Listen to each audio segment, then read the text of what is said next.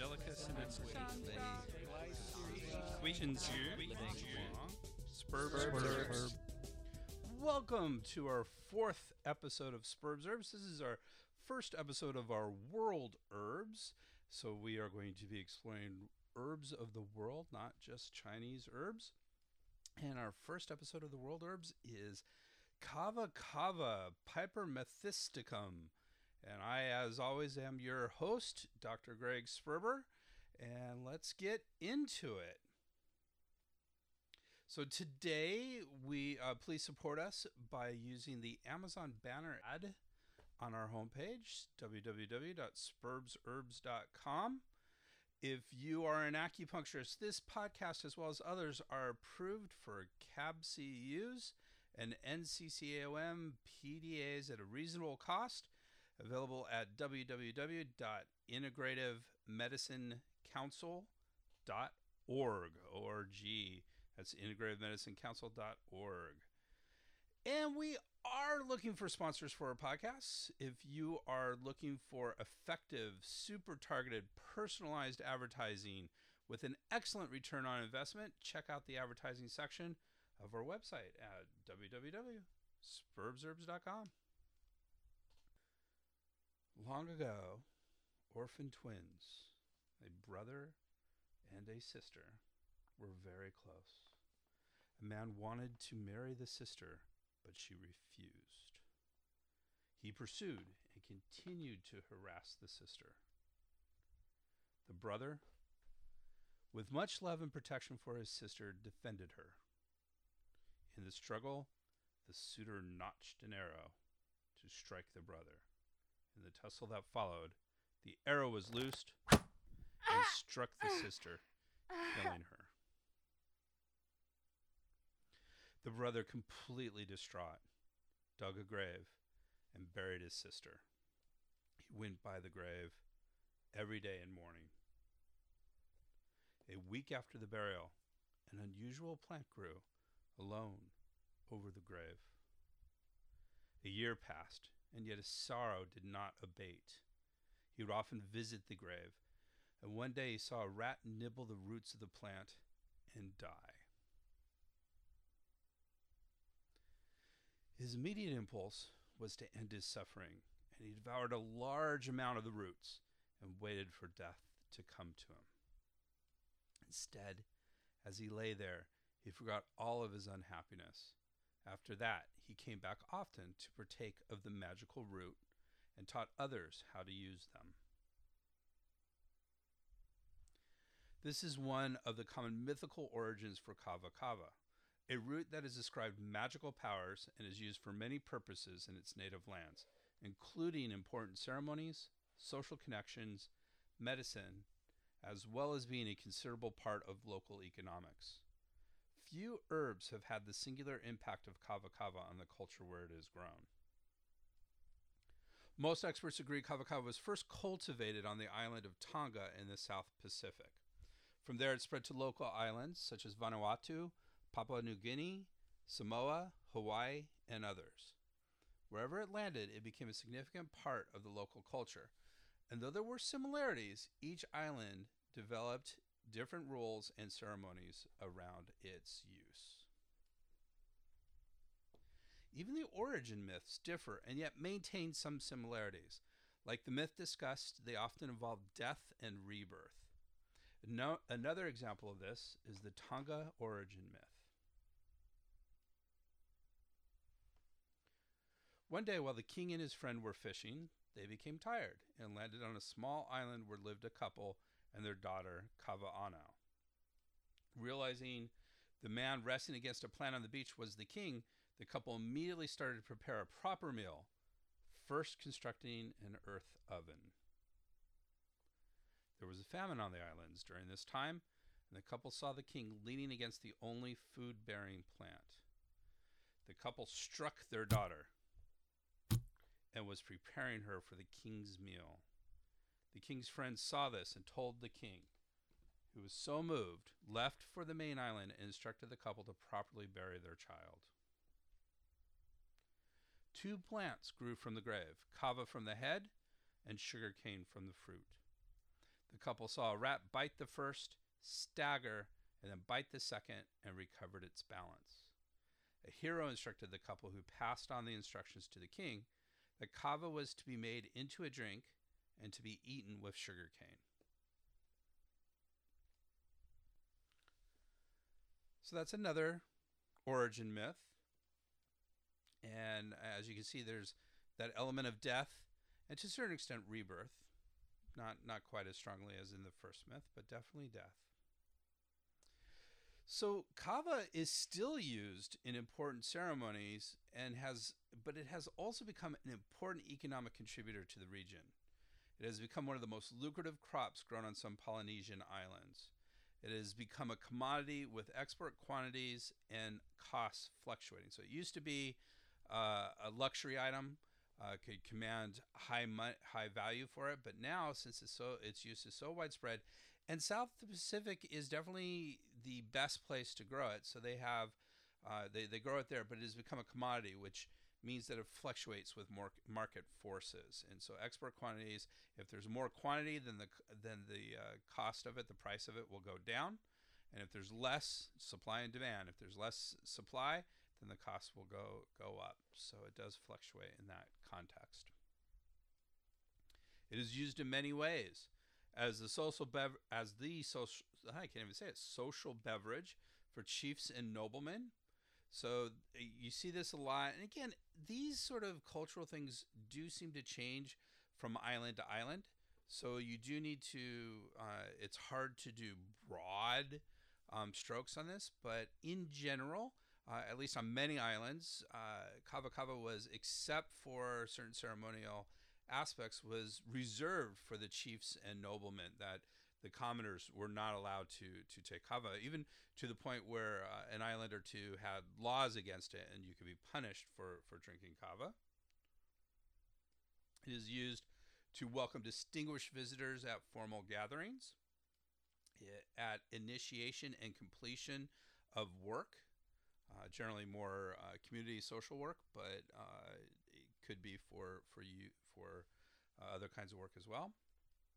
Used in preparing for a journey or on an ocean voyage, and used in installation in office, validation of titles, and ratification of agreements.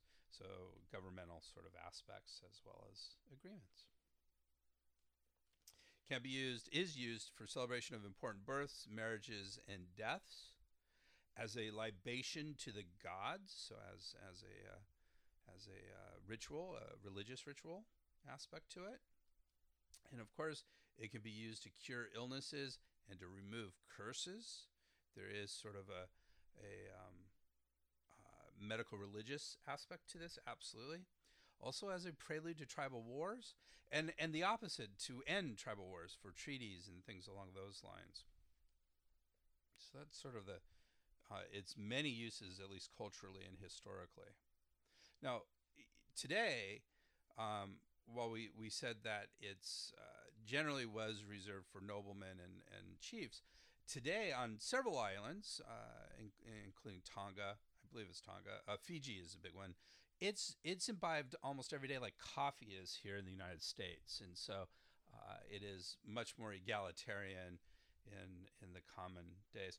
Also, historically, and we might get into this a little bit more, when these islands first had the the missionaries come over, the Christian missionaries come over, they saw kava as sort of a two pronged threat. So first of all, you know, the, the, missionaries were not particularly keen on any sort of of um, drug or alcohol use, that anything that would kind of make you a little loopy. So the, that aspect, is we're going to see, kava can make you that way. So it was against it in that aspect, but also because it was so interweaved into the culture it was uh, by attacking Kava, it was a great way to kind of minimize those cultural attachments and allow more of the missionaries' work to be done. So, uh, for a few hundred years there, it was a huge target of the of the Christian missionaries to these islands, and so for a long time, the Kava culture and its historical significance waned. But as soon as the Christian missionaries left, it seemed to come back again. And in a lot of these islands, I'm not going to say universally, but in most islands. And so there was a sort of rebound of, of kava that happened. Usually, when you read about this in the late 1800s, early 1900s, was when we saw a lot of that happening. Uh, and then, uh, and then just as modern uh, um, as modernity, as as as modern life kind of took hold in these islands, we saw that kava was generally used less and less and more for ceremonial sort of aspects until it started having its spread around as an herb, as and its usefulness started to happen. So that that occurred. And uh, so then we see an uptick in kava growing, at least if, if kava use and if, if kava use did increase on the islands, it was more for these egalitarian purposes as opposed to uh, the more uh, segregationist aspects of it. That is an overview of the history and culture. Uh, we are going to talk about traditional use and, his, and functions of kava kava. It's uh, history we've already kind of gotten into, but we're going to get a little bit more into it. Um, what is quality kava kava? What is the science behind it and the pharmacology? what evidence, we're going to talk a bit about evidence of its functions and any potential interactions. So we're going to get into all these aspects of kava kava. So they mentioned at the onset, the standard species is Piper methysticum. Uh, methysticum uh, is is um, a Latinate word, um, basically meaning uh, mysterious, mythical, and that's because people often are dreamy when they take it. So, the medicinal parts are the root and rhizome, though you'll see use of other parts of the plants. We're going to talk briefly about one use or two uses of, of the leaves of it. Uh, but generally, you want to keep it to the root and rhizome, and we'll, we'll talk about why that, that may be the case. There are lots of other names for this, uh, including awa and kawa. Uh, I, you've heard me say kava a lot in this, and kava kava is probably the, the most traditional name, and then kava is often used a, as well, just one, and you heard me say that quite a bit. It can be called kava pepper because, as we're going to talk about in a little bit, it actually is a pepper. It's in the pepper genus, and so we're going to talk about that in just a second. Uh, so, this word Y A Q O N A, which in the local language is actually pronounced Yangona or Yangona. That's again, I don't know if there's any particular emphases on, on how you do this, but um, instead of a Q sound, it's a G sound, so Yangona. So sometimes you'll see it spelled Y A Q O N A, and sometimes Y uh, A N G O N A. So the Q is an N G sound, Yangona. You'll see it sometimes as Sava pepper, Gamoda, Wati, Gia or Gi. So the first one is G E A, Gia or Gia. I'm not sure if that's a soft G or a hard G. So either Gia or Gia, and then Gi or G uh, for GI. So not to be confused with uh, G H E E or clarified butter. And then one of the things that I found interesting when when studying kava kava is that this is incredibly popular in Germany.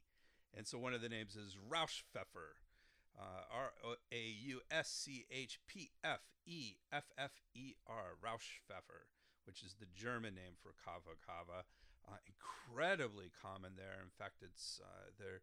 You're not familiar with their their Commission E report, uh, their commission, in order to, they have Commission E has monographs on herbs and tells whether they're safe or not and all that, and it's considered one of the the high high watermarks of of herb uh, science. At least it, it, it was. It's getting a little bit older at this point. I don't know if it's been updated. And so there's a it's it's it's in the Commission E monographs and actually is is says it's quite effective uh, for what it does. So uh, that's very important. So that's a lot of different terms for kava kava. Many of these terms refer to the taste and can be translated often simultaneously as sour, bitter, acrid, salty, sharp, and or pungent. So, for example, I think uh, Yangona uh, means two or three of these, like sour, bitter, and sharp, or something along those lines. And so that's describing the taste of it. It's it's not exactly supposed to be that pleasant of a taste. Uh, but then again, you could say the same about coffee. So who am I to judge, or any of us? Standard dosage on this is 6 to 12 grams daily or 60 to 600 milligrams of the kavalactones. And we're going to talk about the kavalactones in a little bit, but those tend to be thought of as active ingredients, but not entirely. There are other aspects of kava kava that have been shown to have uh, some interesting effects, and we'll get into all that.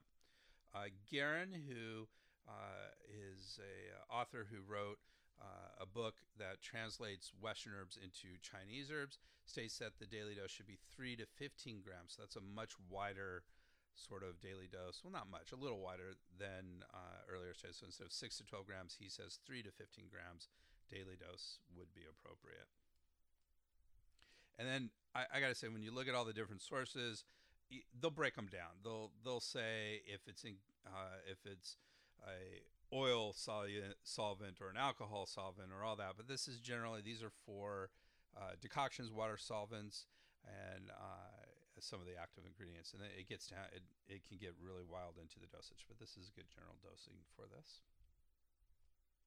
So let's talk about that Piper genus. So if you listen to our last episode of Superb Herbs, we talked about Sha Ren and Fructus amomi. And we talked about, uh, we really got into families, genus, and species. So if you want to go back and, and take a listen to that, that would be helpful for this.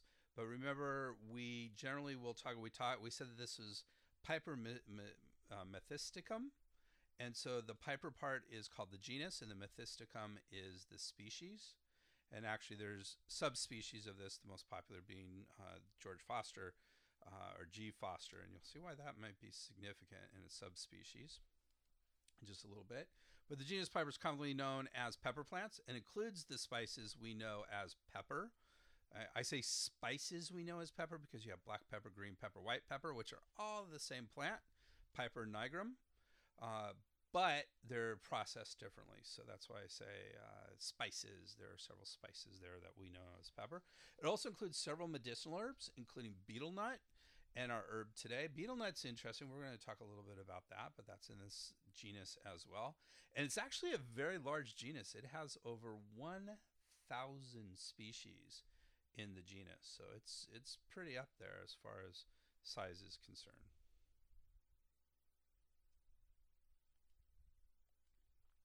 Kava kava was first discovered by Europeans on the first voyage of the Endeavour, and that took place in 1768 to 71. If you're not familiar with the Endeavour, with James Cook as the captain, this is the expedition that uh, founded that found Australia and, and explored the South Pacific. And so, uh, having lived in Australia, James Cook is is one of the the national, uh, if not hero, founders, and so very well revered there. And on this first voyage, they had a botanist, Daniel Solander. Uh, he was Swedish Solander, and Sydney Parkinson as an artist. So these were the first to actually document kava kava. But the first detailed description had to wait until Cook's second expedition, which happened, well, right after the first one. The first one was 1768 to 1771, and the second one was 1772 to 1775. So three years, three or four years on each of these. And the first uh, detailed description was by Johann George Forster, who, uh, who accompanied James Cook on his second expedition. Remember, I said that the subspecies that is often considered sort of the prototypical kava kava is Piper methysticum G. Forster. I, I, may have said Foster, I forgot that. Are there Forster? And so that's the actual uh, subspecies name that is considered sort of the prototypical kava kava. There's lots of different sp- subspecies and cultivars of kava kava, and there are descriptions of which island has the strongest and which has the weakest. For example, uh, one of my sources said Samoa is generally recognized to have uh, relatively weak kava kava, and and at the same time, weak kava culture it's not as well integrated as some of the other. Uh, Kava isn't as well integrated into culture as it is in some other islands, and so the the thought was is that because the kava that grows on Samoa is weaker and doesn't have as strong effects as on some of the other islands, or is it or some other aspect and reason why it was not as uh, kava centered culture. Aboriginal uses origins of kava use predate any written language or, or record. So when you go and you look at these Pacific islands, and there's there's a lot of them. There was no written language before the Europeans came in. So this view I just gave you as first discovered by Europeans is of course a very Eurocentric view of the discovery of Kava Kava. But part of that is because there's no written language on any of the South Pacific islands, and the oral traditions were so disparate that you couldn't actually determine what may or may not have been a true origin story for the kava or approximation of the timing or anything along those lines. So really, we have to look at that European sort of uh, place to get any sort of history about kava kava.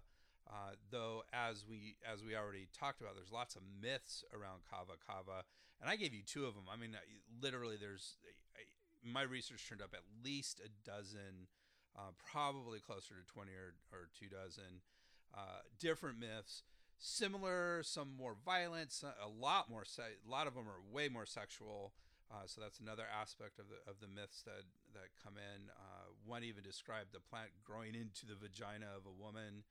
Uh, I mean, it's it, they're they're they can be quite graphic, and again, very different. Even on the same island, they would have different myths. So uh, you can imagine if you're you're trying to find the historical origins of this from the from the the islanders, it would be very difficult to to parse myth from fact and try to establish a timeline. So unfortunately, we do have to stick with our European accounts of it.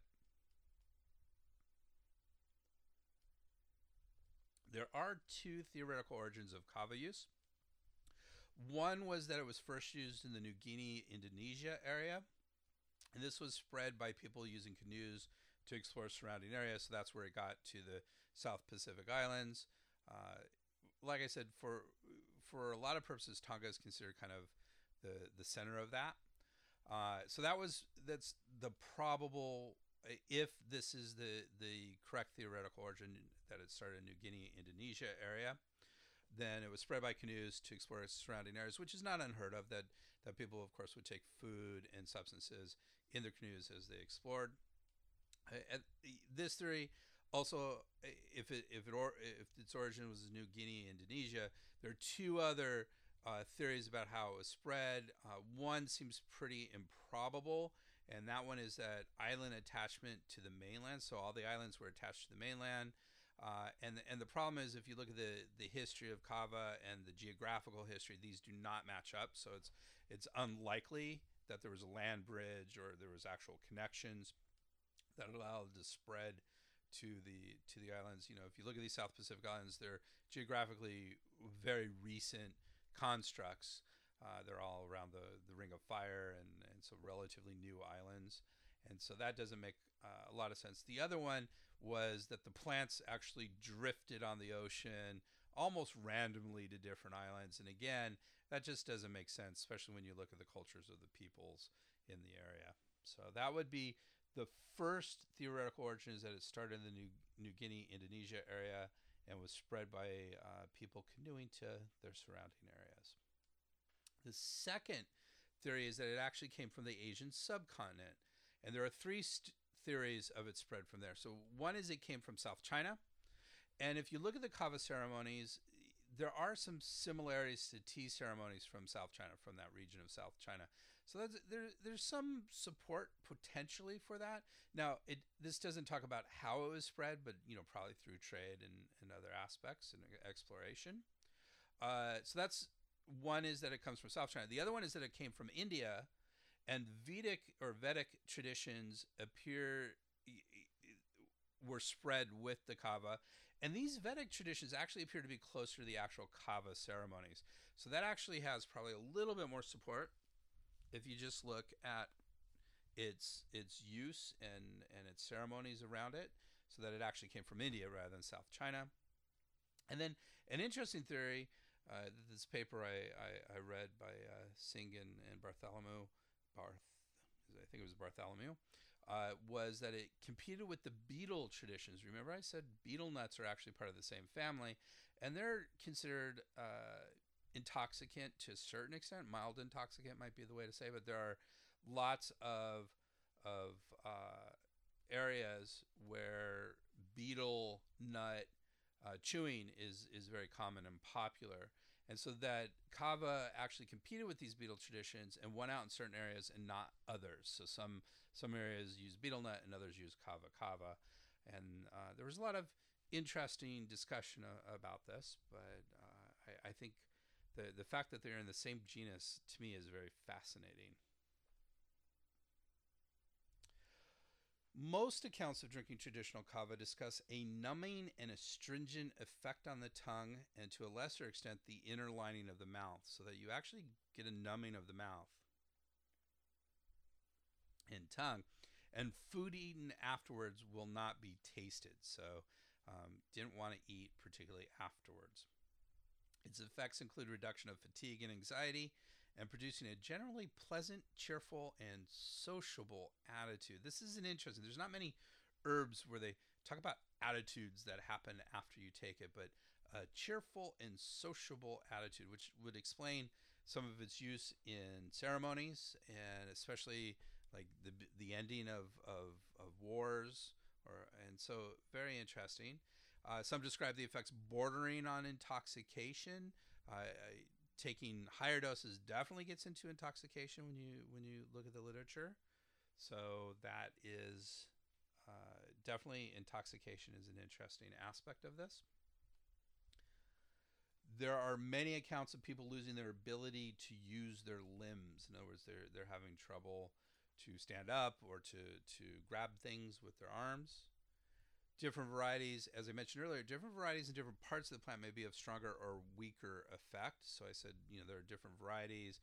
For example, the Samoa variety is considered to be relatively weaker uh, as compared with some of the, the other islands. And as I mentioned earlier, historically, it was the target of missionaries who disliked the deleterious effects of kava, but more importantly, disliked its strong social connections. So that was you know, a little bit of the issue there.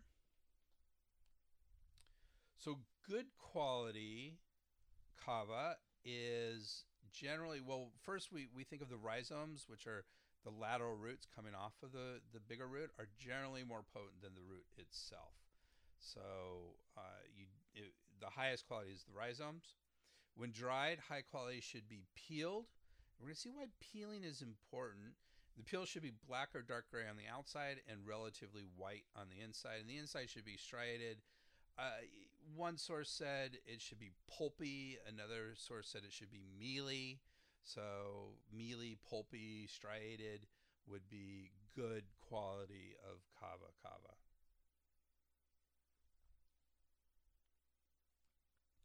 It's traditionally used to treat numerous ailments.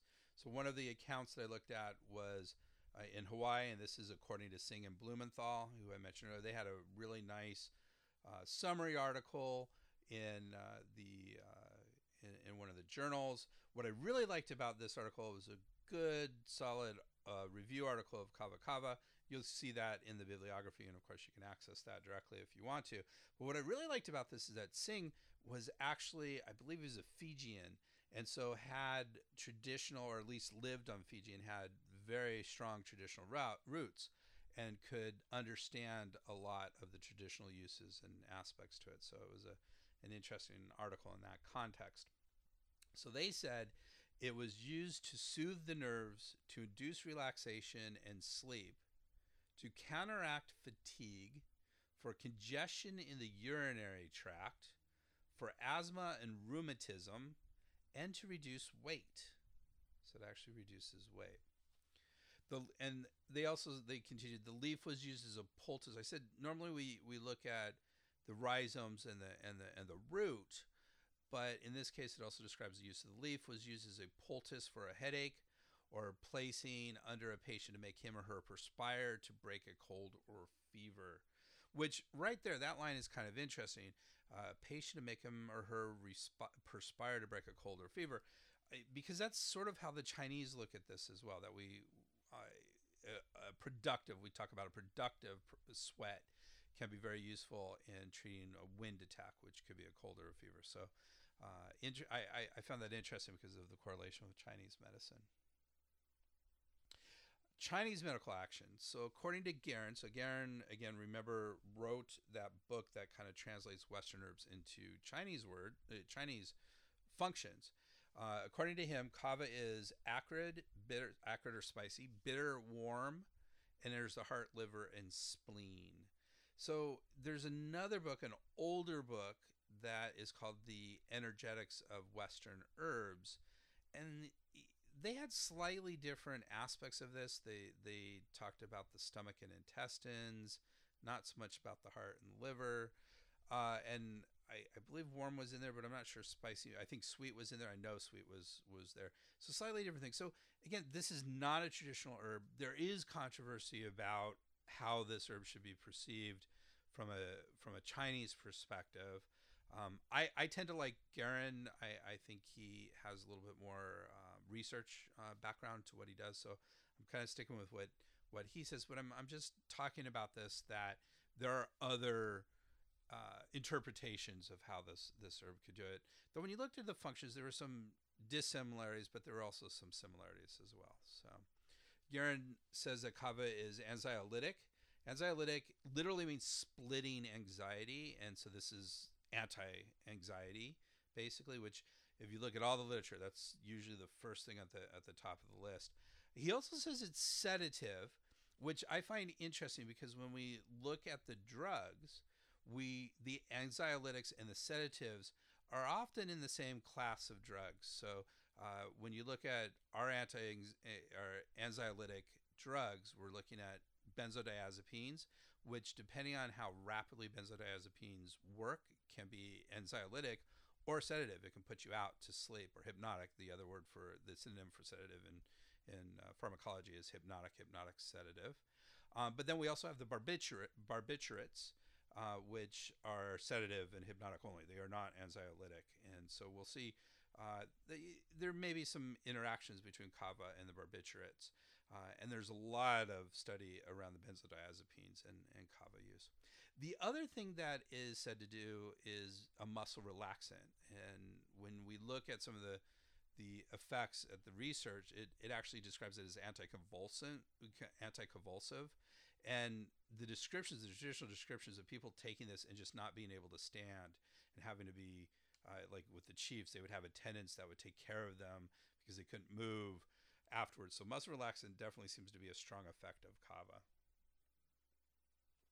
From Chinese traditional actions, Garran says it rectifies the chi or moves the chi and calms the spirit. So, calming spirit, if we're looking at anxiolytic, uh, calming the spirit would be kind of the closest thing from a Chinese perspective to that. It dispels wind and dampness. Now, when we look at wind and dampness in this context, it actually is sort of analgesic. Uh, we say that uh, wind and damp obstruction is uh, pain, especially in the joints. Uh, often there's different types of wind and da- dampness that attacks, like when cold, when heat, uh, uh, other types. But we often equate that to different types of arthritis or, or, or, or different types of arthritis, things along those lines. So when we say dispels wind and dampness in this context, we're, we're talking about sort of its pain relieving aspects. Of course, that's the next thing that Garran says is it relieves pain both internally and topically. He did describe topically that it, it does uh, disperse pain topically, but for short periods of time and doesn't actually have a deep effect in that context, which I would put a lot of our pain topicals in that in that sort of same sort of thing. But it has been shown we're going to see some of the science behind it, and so analgesic effects are actually fairly strongly observed from a scientific in, in, in studies. So it is also Garran also says it transforms phlegm, including the lung, stomach, and liver channels. So that dispelling of dampness. One of the things he doesn't say in here, but if you look at the traditions, and I think it would be very, very uh, cohesive with Chinese medicine, to say that it promotes urination. And when you look at all our drained damp herbs, they all promote urination. So I think draining damp uh, is is definitely in there. That transforming phlegm is like a step above draining of damp uh, and transforming phlegm. That warm transforming phlegm. We talked a little bit about transforming of dampness uh, in our last episode on on on fructus amomi sha ren. So some interesting Chinese functions of kava. Garran does describe a few combinations for kava. Uh, he says with California poppy for disquieted heart spirit.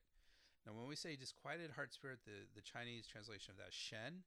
Uh, so it's um, I it, that's a real complicated thing. I'm sure we'll get into that at some point uh, because it would be a fascinating discussion on on shen.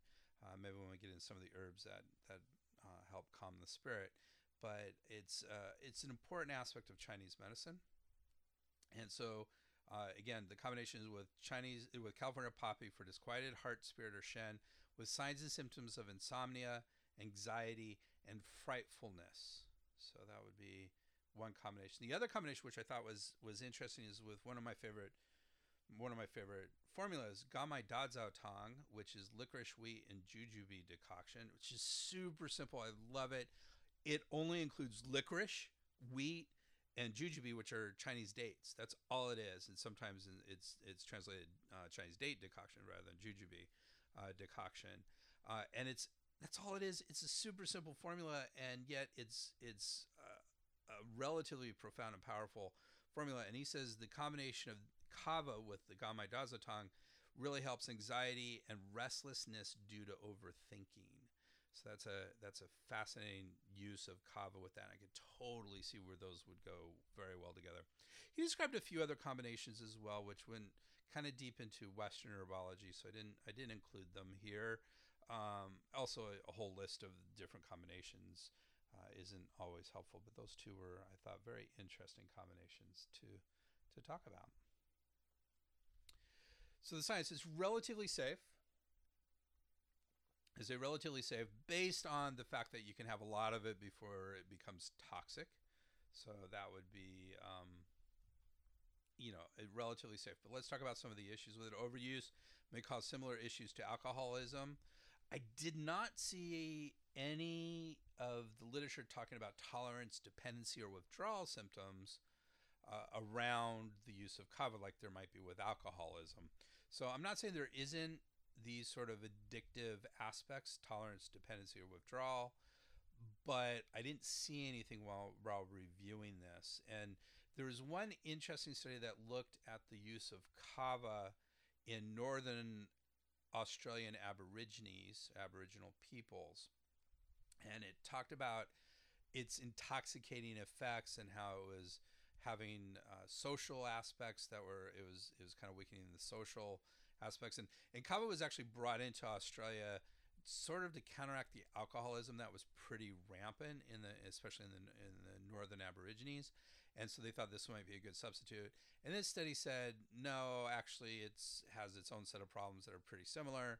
But then subsequent studies have said well that was a little biased and was probably not the strongest study at least one of the review articles that i read alluded to that so I, you know, I, I don't know if there's strong evidence for the addictive aspects of kava. What we can say is that there are lots of people on these islands that do take it every day, and uh, almost like our coffee. And I wouldn't be surprised to see if there's some some uh, dep- some addictive issues, but I don't know if that's been well established at this point. So one of the things when you read about this, as a, and we're going to talk about uh, different aspects of this, uh, one of the the toxic aspects of this is something that there have been reported hepatotoxicity of kava. So hepatotoxicity means it's toxic to the liver. Hepato means liver.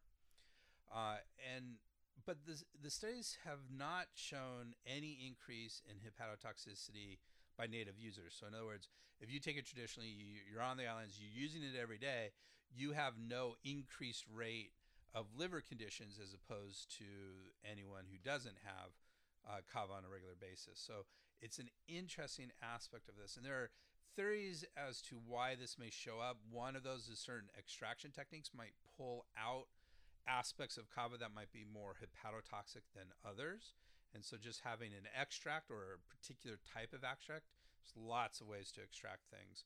And so that could could potentially cause some of the hepatotoxicity that there's an aspect that isn't traditionally taken out of the kava root, but is during some of these extraction techniques. The other one is that uh, parts of the plants other than the root and rhizomes uh, may contribute to this t- toxicity. And so, if you're not sure of the source or the extraction techniques, they may be using other parts of the kava, which may have some more of this uh, hepatotoxicity to it. So, that may be some of the reasons why.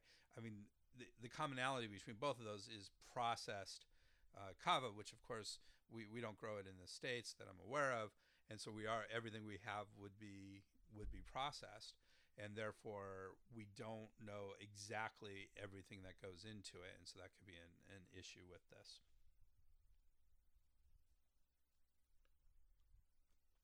Now we get into more of the the science of this and uh, what are the actual claims around kava kava. So we talked briefly that it is muscle relaxing.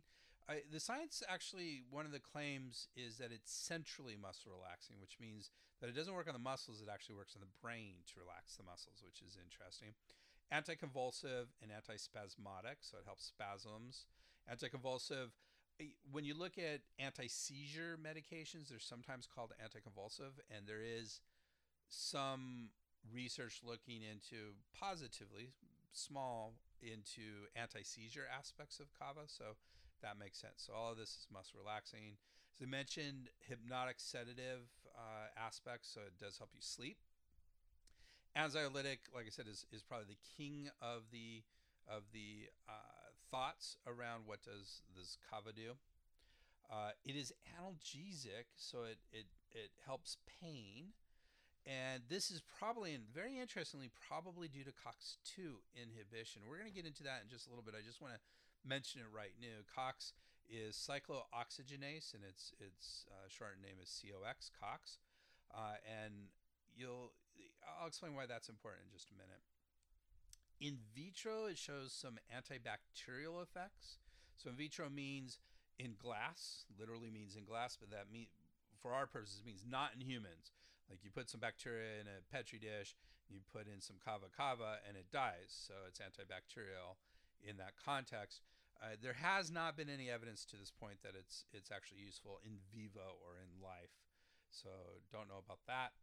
Antifungal, and in this case again in vitro in humans, but it has been shown to be antifungal in animals as well. So that's an interesting aspect of this.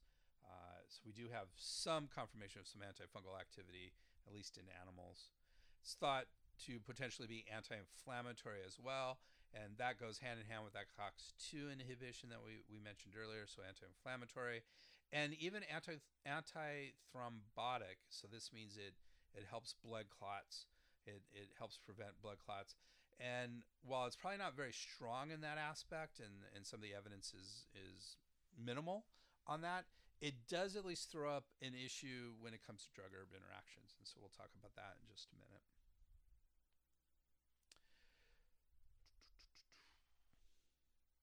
So let's talk about those anxiolytic effects.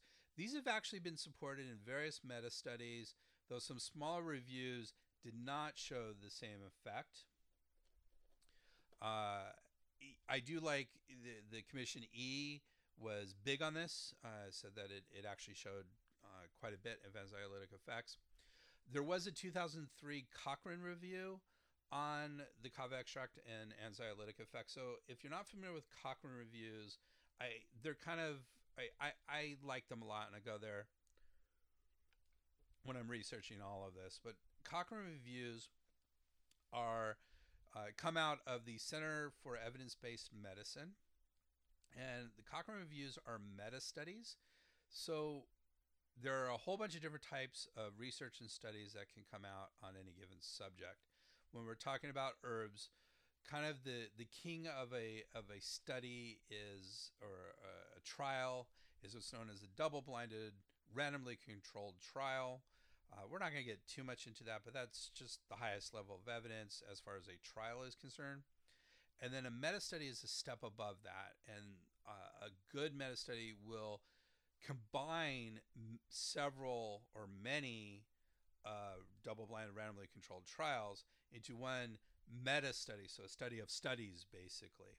And that's actually considered, when it's high quality, is considered some of the best evidence for or against any given hypothesis. So the Cochrane database is all about these these type of meta studies. So uh, they tend to be conservative. I, I find them to be uh, a little bit slightly on the negative side, which is actually good in in in science.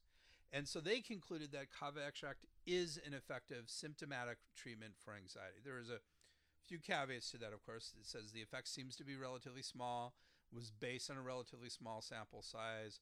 Uh, when you get into some of these other meta studies, they do talk about that uh, for minor anxiety, not for me, uh, for severe or medium strength anxiety.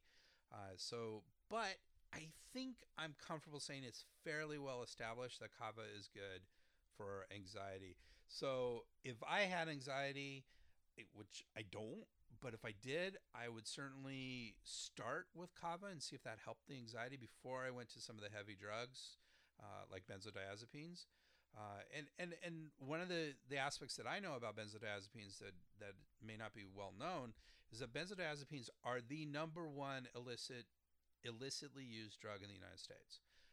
The exception of alcohol and probably smoking, you know, nicotine and that sort of thing, but uh, illicit meaning that uh, it's illegal, and those are not illegal. Uh, and you might throw caffeine in there too. But so illegal drugs, so benzodiazepines are the number one used illegal drug in the United States. And it, it's not a huge issue because most of the people addicted to this are, you know, sort of the classic one would be a 60 or 70 year old woman who has trouble sleeping and has anxiety. And so she's been on this for 20 or 30 years to help her get through things and doesn't show a lot. She does show tolerance, which means she needs to have a higher dose of it uh, in order to have the same effects. But because she doesn't try to withdraw, she doesn't have withdrawal symptoms, and the and uh, dependence isn't a big deal. If you stop benzodiazepines after you've been on them for a long time, you will have rebound insomnia. You will have trouble sleeping for quite a while, and it can be very disconcerting, especially when you're elderly and may have some health issues, it can be a huge issue.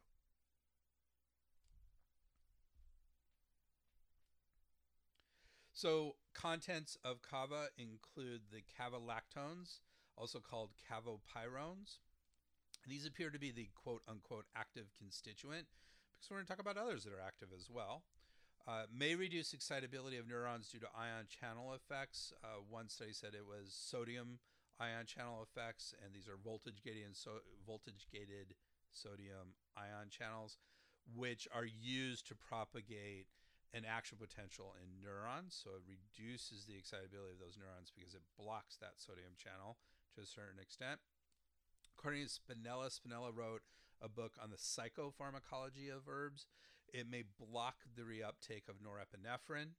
Uh, so if you look at norepinephrine, that's uh, one of three neurotransmitters that are used in depression and and uh, has aspect depression anxiety are are uh, closely related. So it blocks the uptake of norepinephrine, uh, which is sort of how uh, we have.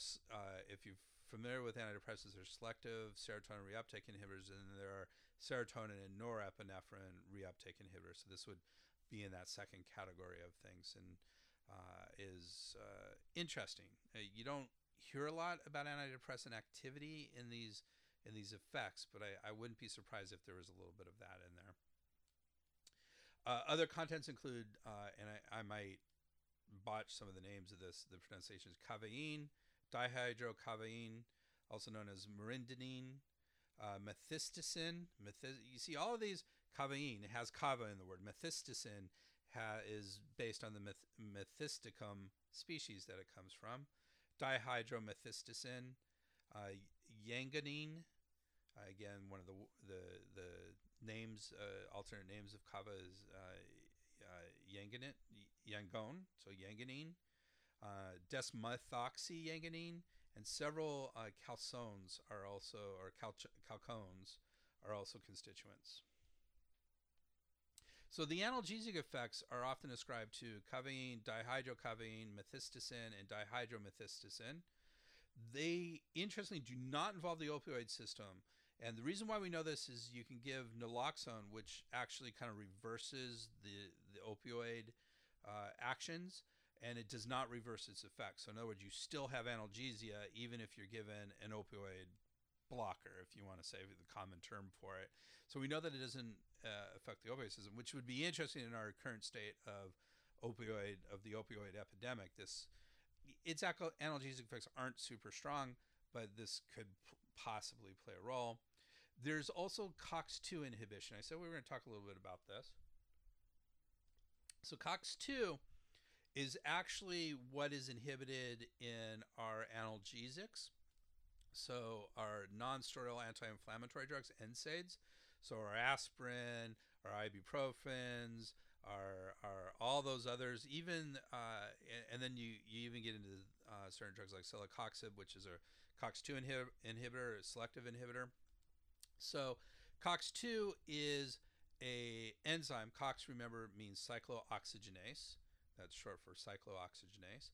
Uh, COX1 is often protective for different aspects, especially the lining of the of the stomach, which is why when you have non-selective COX inhibition, which happens with aspirin and most of the NSAIDs other, other than celecoxib or other COX2 uh, selective inhibitors, it also inhibits COX1.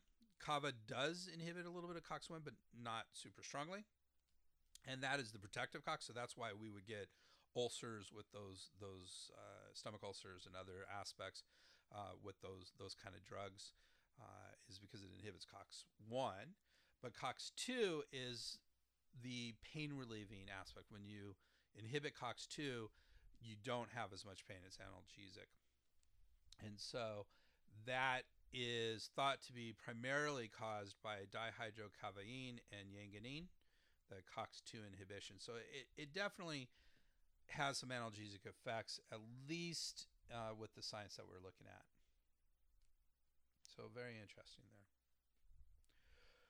We do have some drug herb interactions to be concerned about. So uh, different sources said different things about which cytochrome P450s are inhibited.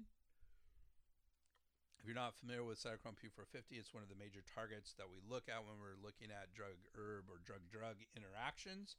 You can learn a lot more about that in some of my other courses that are available on integratedmedicinecouncil.org.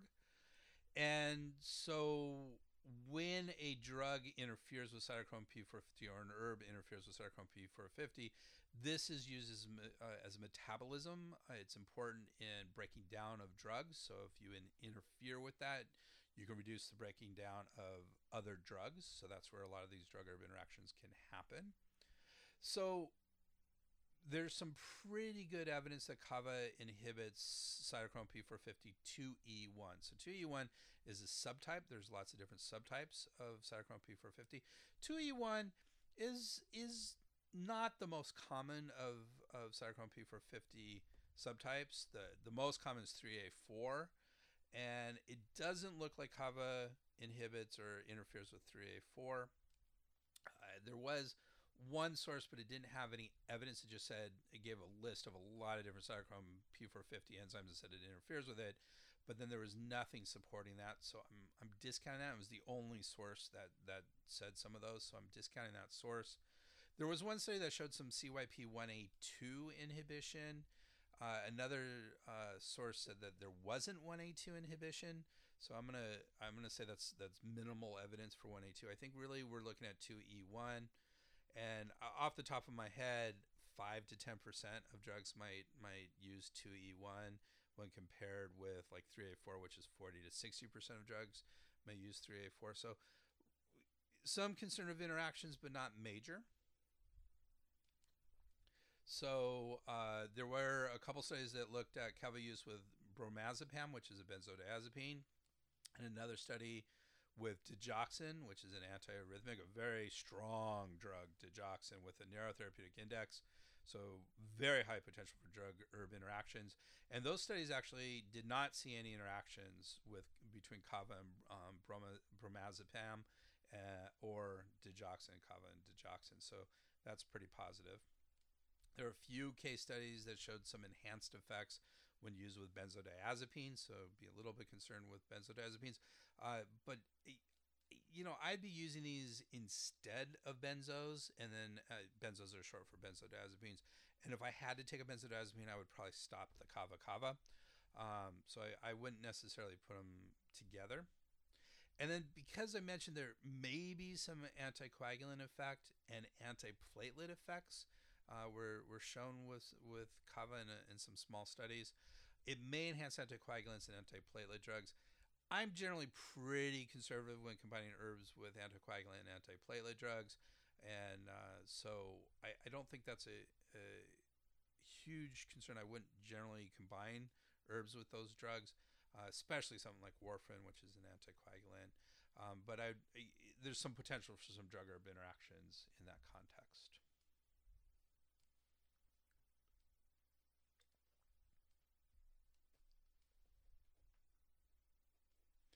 So some concerns we have with kava kava. It is contraindicated. The, the books are all pretty in line with this. Contraindicated in pregnancy and lactation. So uh, women should not be taking this while pregnant or breastfeeding. Large doses of kava mixed with alcohol are additive in its effects. So you should not be drinking alcohol and taking kava at the same time. That will really mess you up. So uh, there is an interesting skin condition, which uh, from a Western point of view is called kava dermopathy. Uh, the the uh, the traditional name is Kani, K A N I. And this skin condition includes dry and scaly skin, especially in the palm, soles of the feet, forearm, back, and shins. And it stops when you stop taking kava, and it only happens after long term use. So you take it for six months to a year, and then it starts to do that. Uh, and one of the thoughts is that this may be because it inhibits certain B vitamins.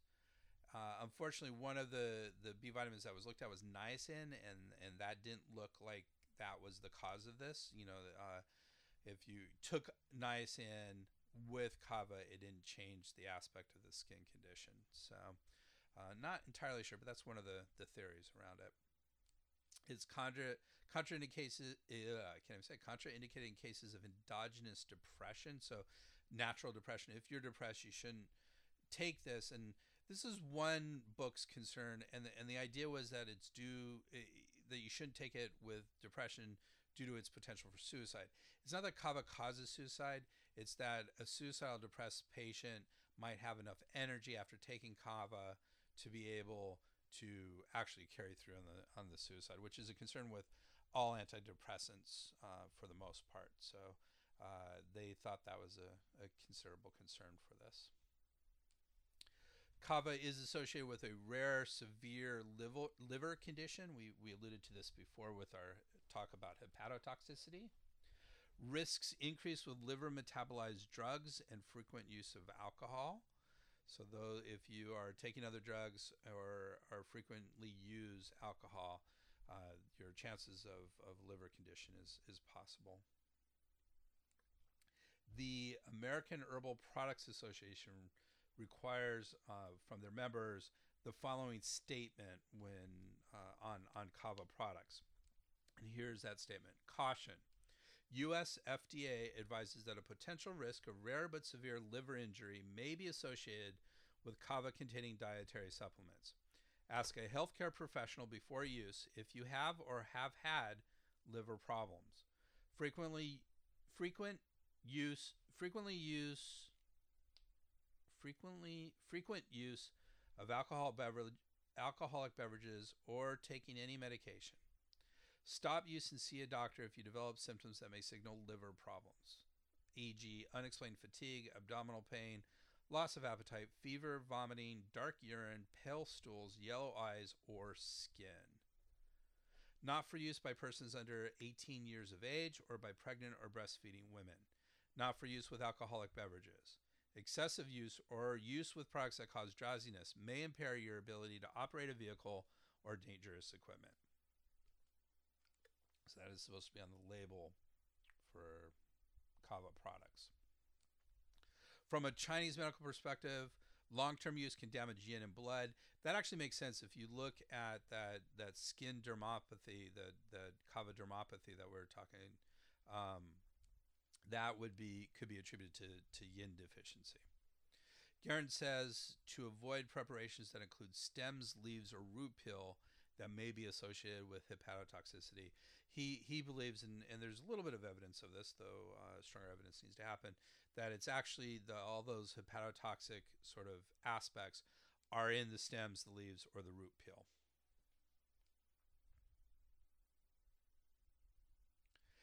So that's pretty much it on kava.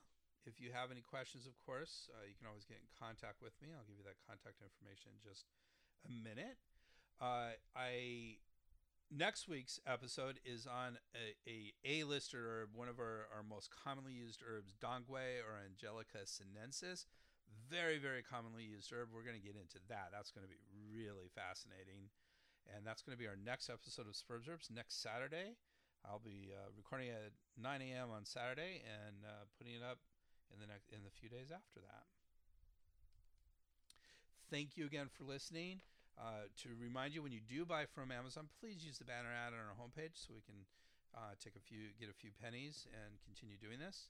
You can always get in touch with me at Dr. Greg at sperbsherbs.com or at our website www.sperbsherbs.com. That's S P E R B S H E R B S dot com.